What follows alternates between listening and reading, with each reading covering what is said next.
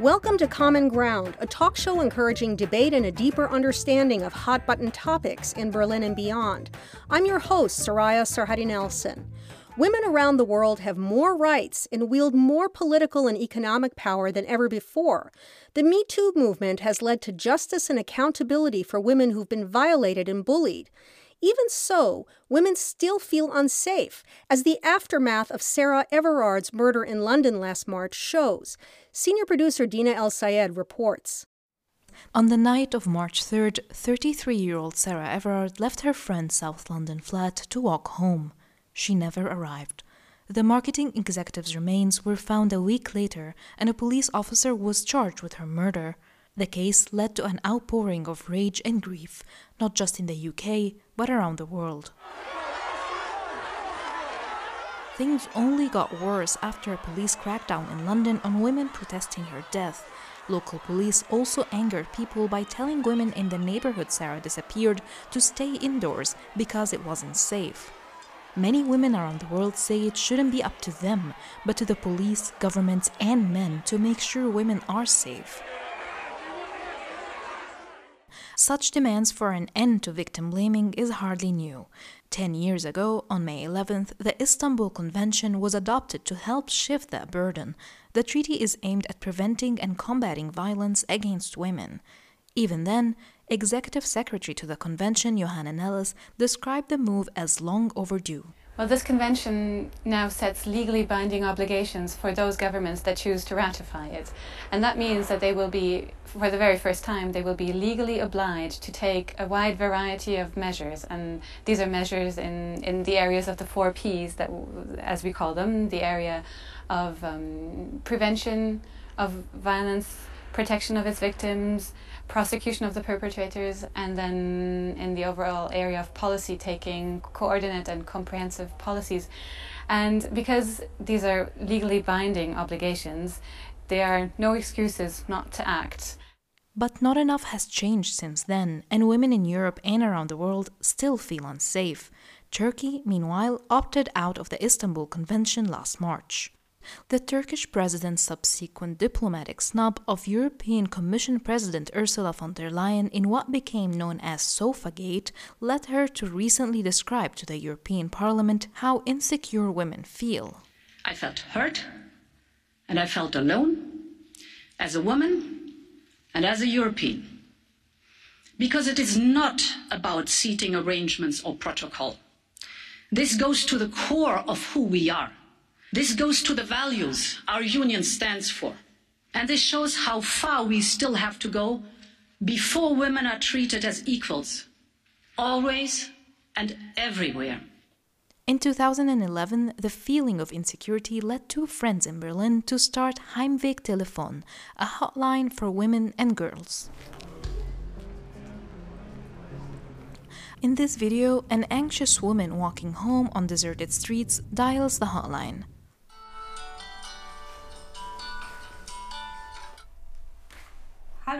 Emma vom Heimwegtelefon. Wie kann ich dir helfen?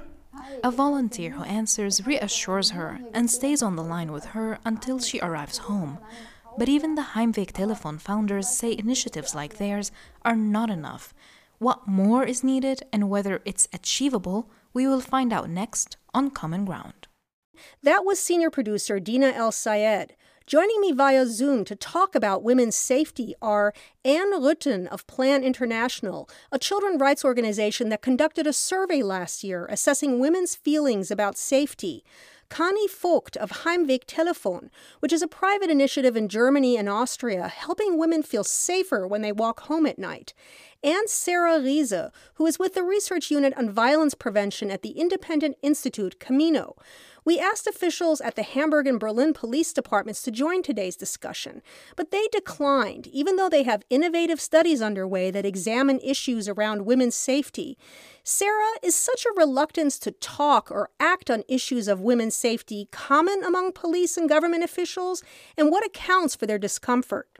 I'm not sure if it is um, if a reluctance to talk about it is common. What I definitely find interesting is, for me, looking at it as a researcher, right, um, that data, for example, simple data on gender-based violence and on, on perceptions of gender-based violence is surprisingly scarce.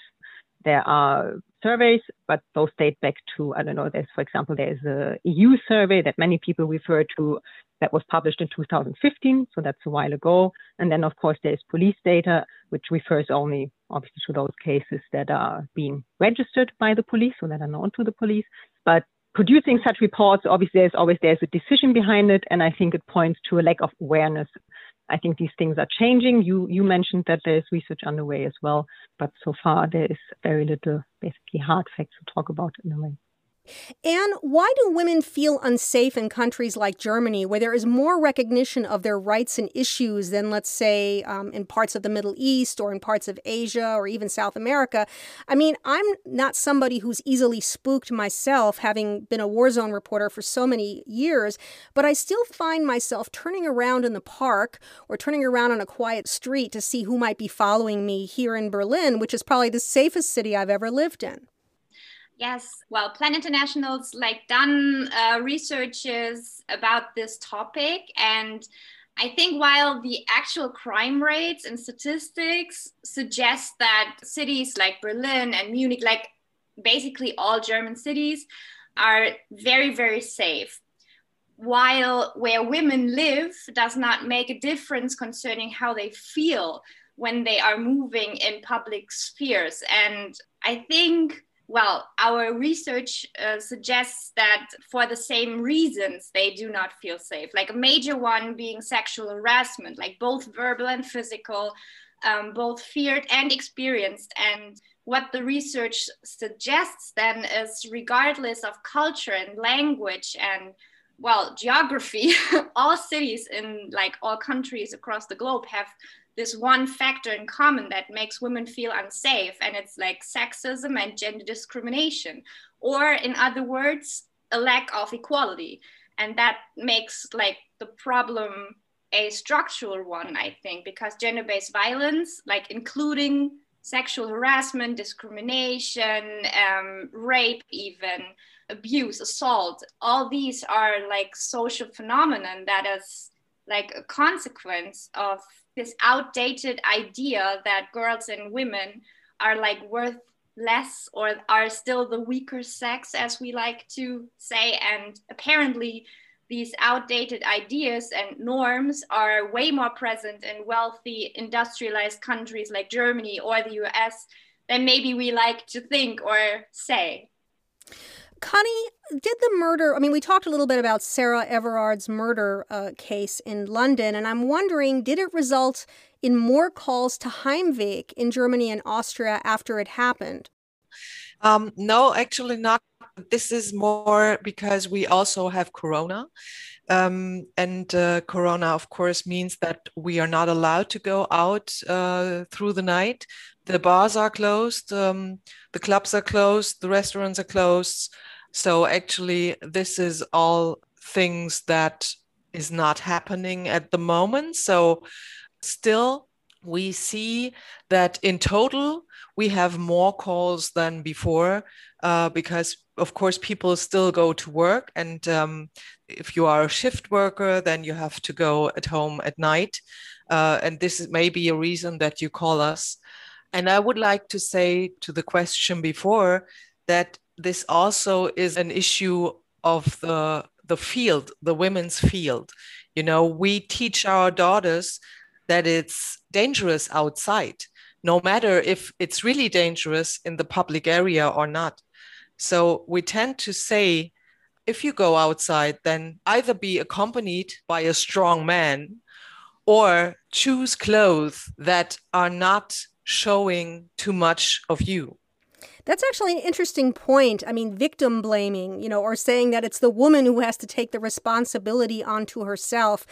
Is that a fair assessment, uh, Sarah? I mean, do you see this as being a phenomenon or this sort of lack of safety that that has a lot to do with the fact that women are sort of being blamed for why they're not safe?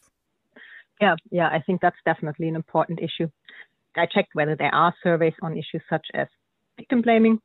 And I found one that is, again, uh, an, an, EU survey from uh, I'm not quite sure, 2015, 2016, 17 maybe, um, which is Eurobarometer, where they asked whether people, both male and female respondents, whether they believe that uh, it's sometimes also the victim's fault when they are being harassed or attacked. And almost 20% of respondents from Germany said yes, that's the case, which I found actually, I found that very shocking and surprising that people would actually say so in the survey. And another issue that I think is very important in this respect is that this is also still, and maybe maybe that goes back also to the question of how state agencies deal with this issue and respond to this issue. That this perspective is still, I think, also very much prevalent in how state agencies deal with the issue. For example, uh, if it's about cases of domestic violence, um, extreme cases of domestic violence, then it is apparently still very usual that the court would inquire whether the victim actually did something to cause jealousy, which obviously is, is completely irrelevant.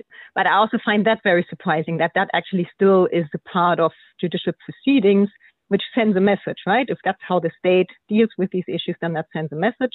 And it's, I mean, Germany ratified the Istanbul Convention in 2018 that also says very clear things about that issue, that these feelings of jealousy and emotional states of I don't know what uh, are not to be relevant uh, in trials, but um, I'm not so sure whether that has actually changed yet. And tell us about Plan International survey Safe in the City, which provided an insight into how women feel in Germany and beyond. What are they most afraid of? Um, that's a hard question, actually, because we didn't really ask, What are you afraid of? We asked, like, How do you feel when you move around in your city? And um, we've done a study like in 2018 um, where we asked this question in five countries all over the world, like in Australia, in India, and uh, for example, in Peru. And um, so we wanted to check, like, okay, how do um, women respond to this question here? To my surprise, actually, there are basically no differences like um, we found out that basically no woman feels completely safe in her city. And that's like a major thing. I mean i can totally relate to that. Um, i'm not a person who gets scared very easily but i think every woman knows this feeling when she's walking home alone at night mostly that you like have this feeling um, okay you walk a little faster maybe you call someone or the heimweg telephone if you don't have anyone to call because you feel just a little yeah unsafe. It's more a feeling than you really think something's going to happen or uh, that maybe something has happened. We also asked that like 30% of the women we asked uh, said yes actually something happened to me. And these um, happenings or experiences basically were um, sexual harassment. That was like one in four women was sexually harassed.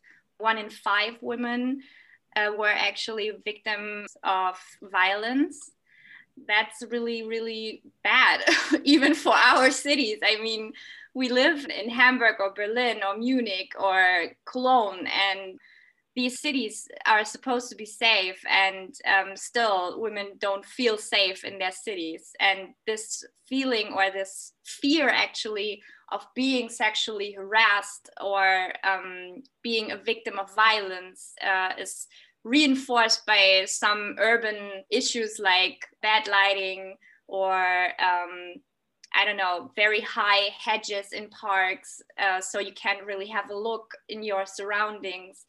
And yeah basically also of course people like suspicious people. You like walk around the block or um, there are groups of people predominantly male of course um, i don't know consuming drugs alcohol whatever and they don't really have to say something to you. You're just like a little scared because you can't really say okay is this going to be a dangerous situation for me or am i just passing? And um, this always has like a little adrenaline rush i guess if you like and you walk faster. Yeah that's actually basically um, what we found out that 80% of the women or the participants of our uh, research feel this way when they walk around their city. And in comparison to the earlier research, like in 2018, where we did this on a global level, the key finding is that girls and women in large German cities do not feel safer than those in the capitals of Peru, Uganda, or India. Like the levels of marketplaces where they feel unsafe, and of course, the reasons too for them not feeling safe um, is very, very similar. Um, for example, Hamburg had a rate of 85% um, negative rated places. It puts it on a par with Kampala and Madrid, where there were 80%, I guess, and 84%. And in Lima, there were like 89% um, negative rated or unsafe rated places. It is actually a really interesting point that you bring up. So let me ask Sarah and Conny, and we'll start with Conny. Is this dread or this fear that women have, that we feel, a perception rather than a safety issue, or are women actually not safe? Yeah, it's a perception. Um, especially in the public area, women are much safer than they seem to be. They are much unsafer, actually, at home because violence at home is a, a far bigger problem than violence in the public area. But we feel unsafe. And actually, the reasons for the fear that we have is as individual as the people walking around. So, when women walk through big cities, then they are afraid of um, people. If they are on the country, they are afraid because there are no people if they are at the train station, they are afraid because there's no one at the train station, or there are too many people at the train station, or there's a group of men at the train station whom they don't know what they plan. So actually, the public area is not that unsafe, but we think so because we train that to the girls and the women from the beginning. You know, if you raise a boy then you say, hey, go outside. The world is yours. Take whatever you want. And if somebody comes around, then just, you know, do it. And we go to the girls and we say, you have to be very prudent. You have to be a nice girl. You have to bear anything that comes around. Just suffer, but be quiet. And if something happens to you, it's your fault anyway. Anne, you wanted to add something? I totally feel what you've been saying. And um, the thing is, I don't think it's a perception issue of women's safety. It's rather an equality issue or a gender role issue. Because, like you said, instead of teaching girls to be scared or maybe rather in addition to teaching them to be careful we need to start teaching our boys that it's not okay to harass it's not okay to threaten or insult girls so that they get scared we have to like change these stereotypes and gender roles to make something or to change actually the feeling of girls in big cities because that's not only impacting their lives if they can't really move freely it's not only a thing um, concerning them it's also a thing concerning boys and men too conny go ahead add add your last point and then we'll ask sarah to to weigh in as well. Uh, yeah, that's true. And what we see is that men just are not aware of this issue. This is very womenized thing. You know, I've talked to many men now after this terrible thing with uh, Sarah in, in March, and they are very surprised that we have an issue here, and they could not imagine that there is a problem. And I think we just also have to involve men to raise awareness. Sarah, what do you think? I agree with most points or with all of them, uh, but I'd like to add one thing is that I also think it's um, one issue that adds to that perception is that all kinds of sexist comments uh, and harassment on a, on a low level is so prevalent and so much part of everyday life, which creates a feeling of insecurity you never know whether it stops at a comment or whether something else will happen, right? That's the one thing. The other thing is that I very much agree that um, the point where, where things could change to the better is to look at what men and boys can do And I really like um, that after this horrible case of Sarah Everard, I saw debates popping up on what can men do to make women feel safer in the street to signal that they are not um, that they are not dangerous. I think that's a good starting point. And the last issue is that I agree very much with Conny that statistically speaking, home is a very dangerous place for women. Most cases of gender based violence either involve current partners or former partners, or if it's not current and former partners, then people that women know. Usually it's not violence in the street by strangers, but this is much less public, of course. Um, cases like the one of Sarah Everard become very public, but most violence happens behind closed curtains. And I think that is a problem and that needs to be talked about. We're going to take a short break, and when we come back, we'll talk more about some of the steps being taken to increase women's safety. Stay tuned.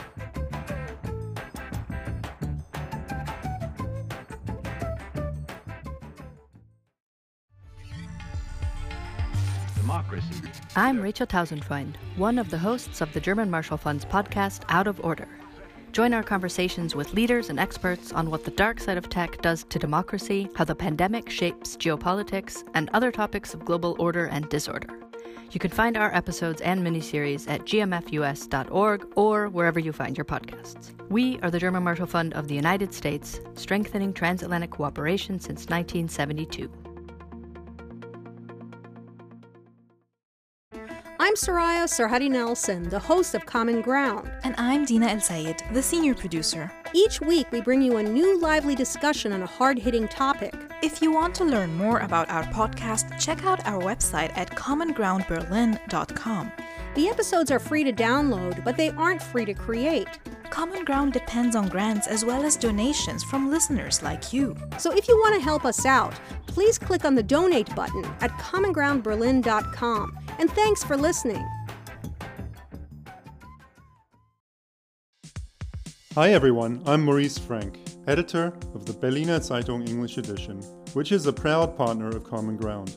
Is it hard for you to figure out what's going on in Berlin because everything you read or hear is in German? We at Berliner Zeitung English edition can help, providing you with all the news you can use in English, whether on politics, business, or culture. We also offer riveting interviews and commentary. Look for us at berliner-zeitung.de slash en or just type in Berliner Zeitung English edition into your search engine. I look forward to seeing you there.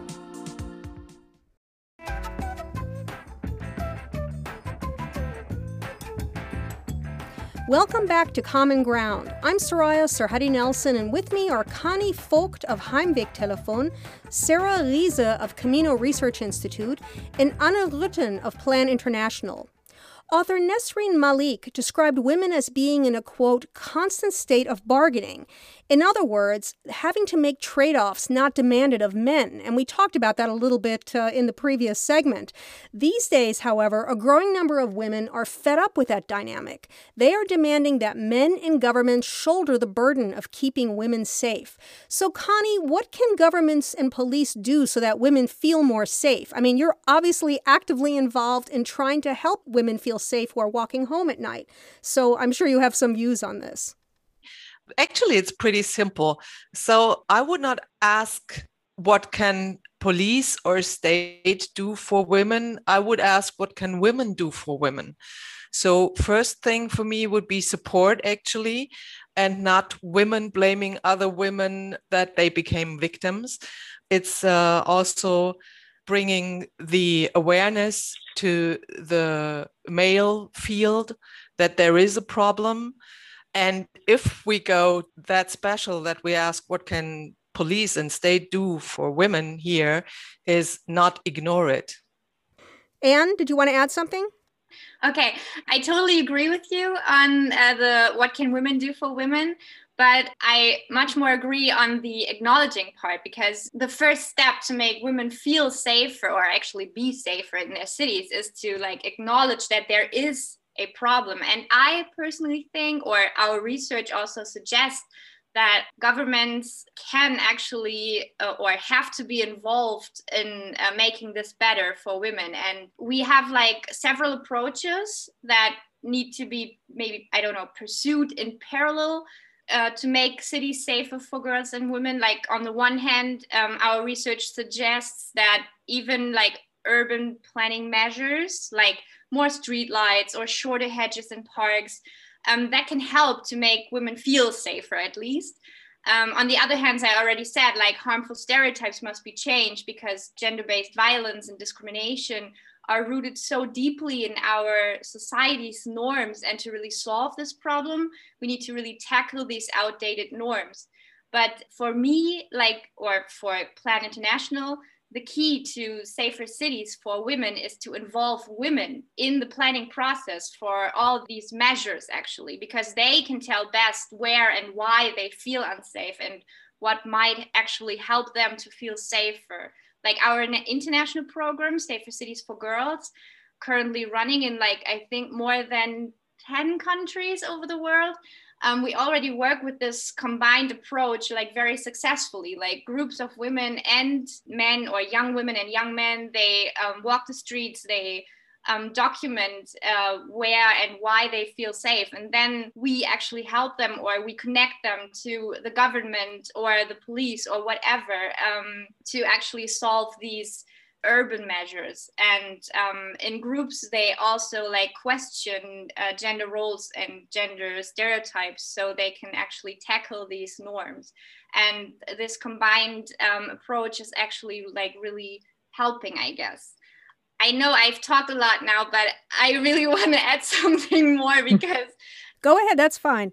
Um, i think uh, from what i've learned from this research and most of all um, of the feedback of our social media community. I mean i'm a social media manager. I actually try to um, get our research data out there and we got so much feedback of our community that um, actually like they were really involved in like suggesting things that would make them feel more safe. But what they also said is that a lot of them feel like it might not be worth reporting sexual harassment because the perpetrator will most likely never be found and held responsible for that. And I cannot say if that's true or not, but I always tell these girls and women it is worth reporting, like always report, because no matter what, or no matter if the offender is found in the end or not, in order to get some visibility to this problem, they have to go in the official crime rates or crime statistics.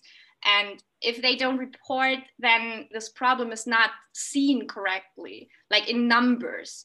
And so mm. the pressure um, isn't like get, getting higher to actually do something about that. Uh, go ahead, Conny. There is a wonderful organization called Cats Call Off, and they are implemented throughout the world in every bigger city. And if you do not have the courage to go to police or whatever, just go there and they will mark whatever happened to you on the street exactly where it happened with chalk and um, just raise awareness of what happened. Of course, anonymous, you know, your name will not be shown there, but this is a way to still make clear that something happened at exactly that place. Sarah, you wanted to add something as well um, about this question, which is obviously generating a lot of response.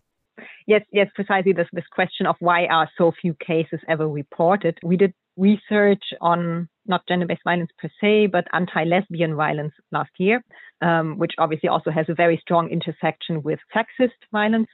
And there, it was very clear that women said that this kind of violence and harassment, at least the, the low level one, is so much a part of everyday life that they wouldn't even think of reporting it. So I think that's an important issue to make, to raise awareness of the fact or to make clear that this is not okay and it is not acceptable and it shouldn't be part of everyday life. That's an important basis to then actually also even get the idea of reporting this anywhere. And I also like the idea of pointing out that it's not only the police that you can go to. And with regards to awareness raising, which basically adds to that point, I agree that it is important basically on the level of the general public, but I also think it is very important and it is also already happening and will hopefully be happening more to raise awareness specifically amongst groups of professionals who deal with these issues, right? So police, judges, the health system, and so on. And this is also, I think, it's a it's an important part of the Istanbul Convention again as well. So, Sarah, I mean, there are women police officers and an increasing number. Here in Berlin, they've also made an effort to uh, make them more diverse, you know, whether of minorities or wh- whatever the, you know, diversity that you want to enhance, they've been trying to do it. Does that make a difference? I mean, do you find that uh, having that is making people feel more comfortable to report or is raising that awareness that you say is necessary? I think it does. What I know, for example, is again from this research on anti-LSBTIQ um, violence, White Berlin has basically focal points on that issue in the police for a long time, and that definitely helps a lot. And in, with respect to violence against women per se, um, I don't know of any concrete like small scale projects in Berlin, but one colleague of mine pointed me to an interesting initiative by female police women in the city of Mönchengladbach yesterday, who started a project basically on their own initiative uh, where they reach out specifically to migrant women and offer workshops and, and trainings uh, on self-defense issues, legal counsel, and so on, basically with an idea of reaching out and creating trust and creating contact. I think that's the important issue. And is there anything schools could be doing to enhance girls' safety? And are they, in fact, doing it? Yes, I think schools um, can and should definitely play a greater part in enhancing girls' safety in cities. They try to do it, but um, in my opinion, uh, they could probably do a little better. We already like in our programs all over the world, we actually involve schools very much in tackling these like outdated uh, gender roles that are the basis of gender-based violence. And we tried to uh, partner or a few years back we also like partnered up with a school in hamburg for a pilot project and that was really great but it couldn't be continued. The problem here is often the really tight schedule the schools are having um, that leaves like practically no room for uh, pilot projects like the one we tried to start. So um, i don't know this one goes out for our to our like education system. We need to make room for boys and girls to learn about and question gender roles and how to um, interact with another um, that yeah it, like i said in in uh, in the in the beginning it's like it's not only about teaching girls um, how to act to like avoid or prevent something to happen. It's also about teaching boys that it's not okay. It's not okay to harass or insult or bully or whatever. And they have to learn that. And I don't know, where best to start than in schools where they are little and they're learning so much. And the thing is that they are not really like scared yet or yeah, whatever. So um, yeah, I think schools um, actually can make a very big difference on um, enhancing girls' safety. Conny, can you add to that?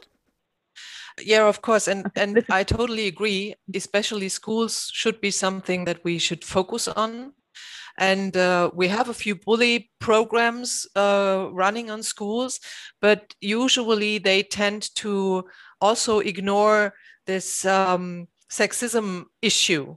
You know, it's more about violence, it's more about bullying migrants or whatever uh, in words. Um, it's not especially on this sexism issue, though even small children can be seen bullying boys bullying girls, whatever.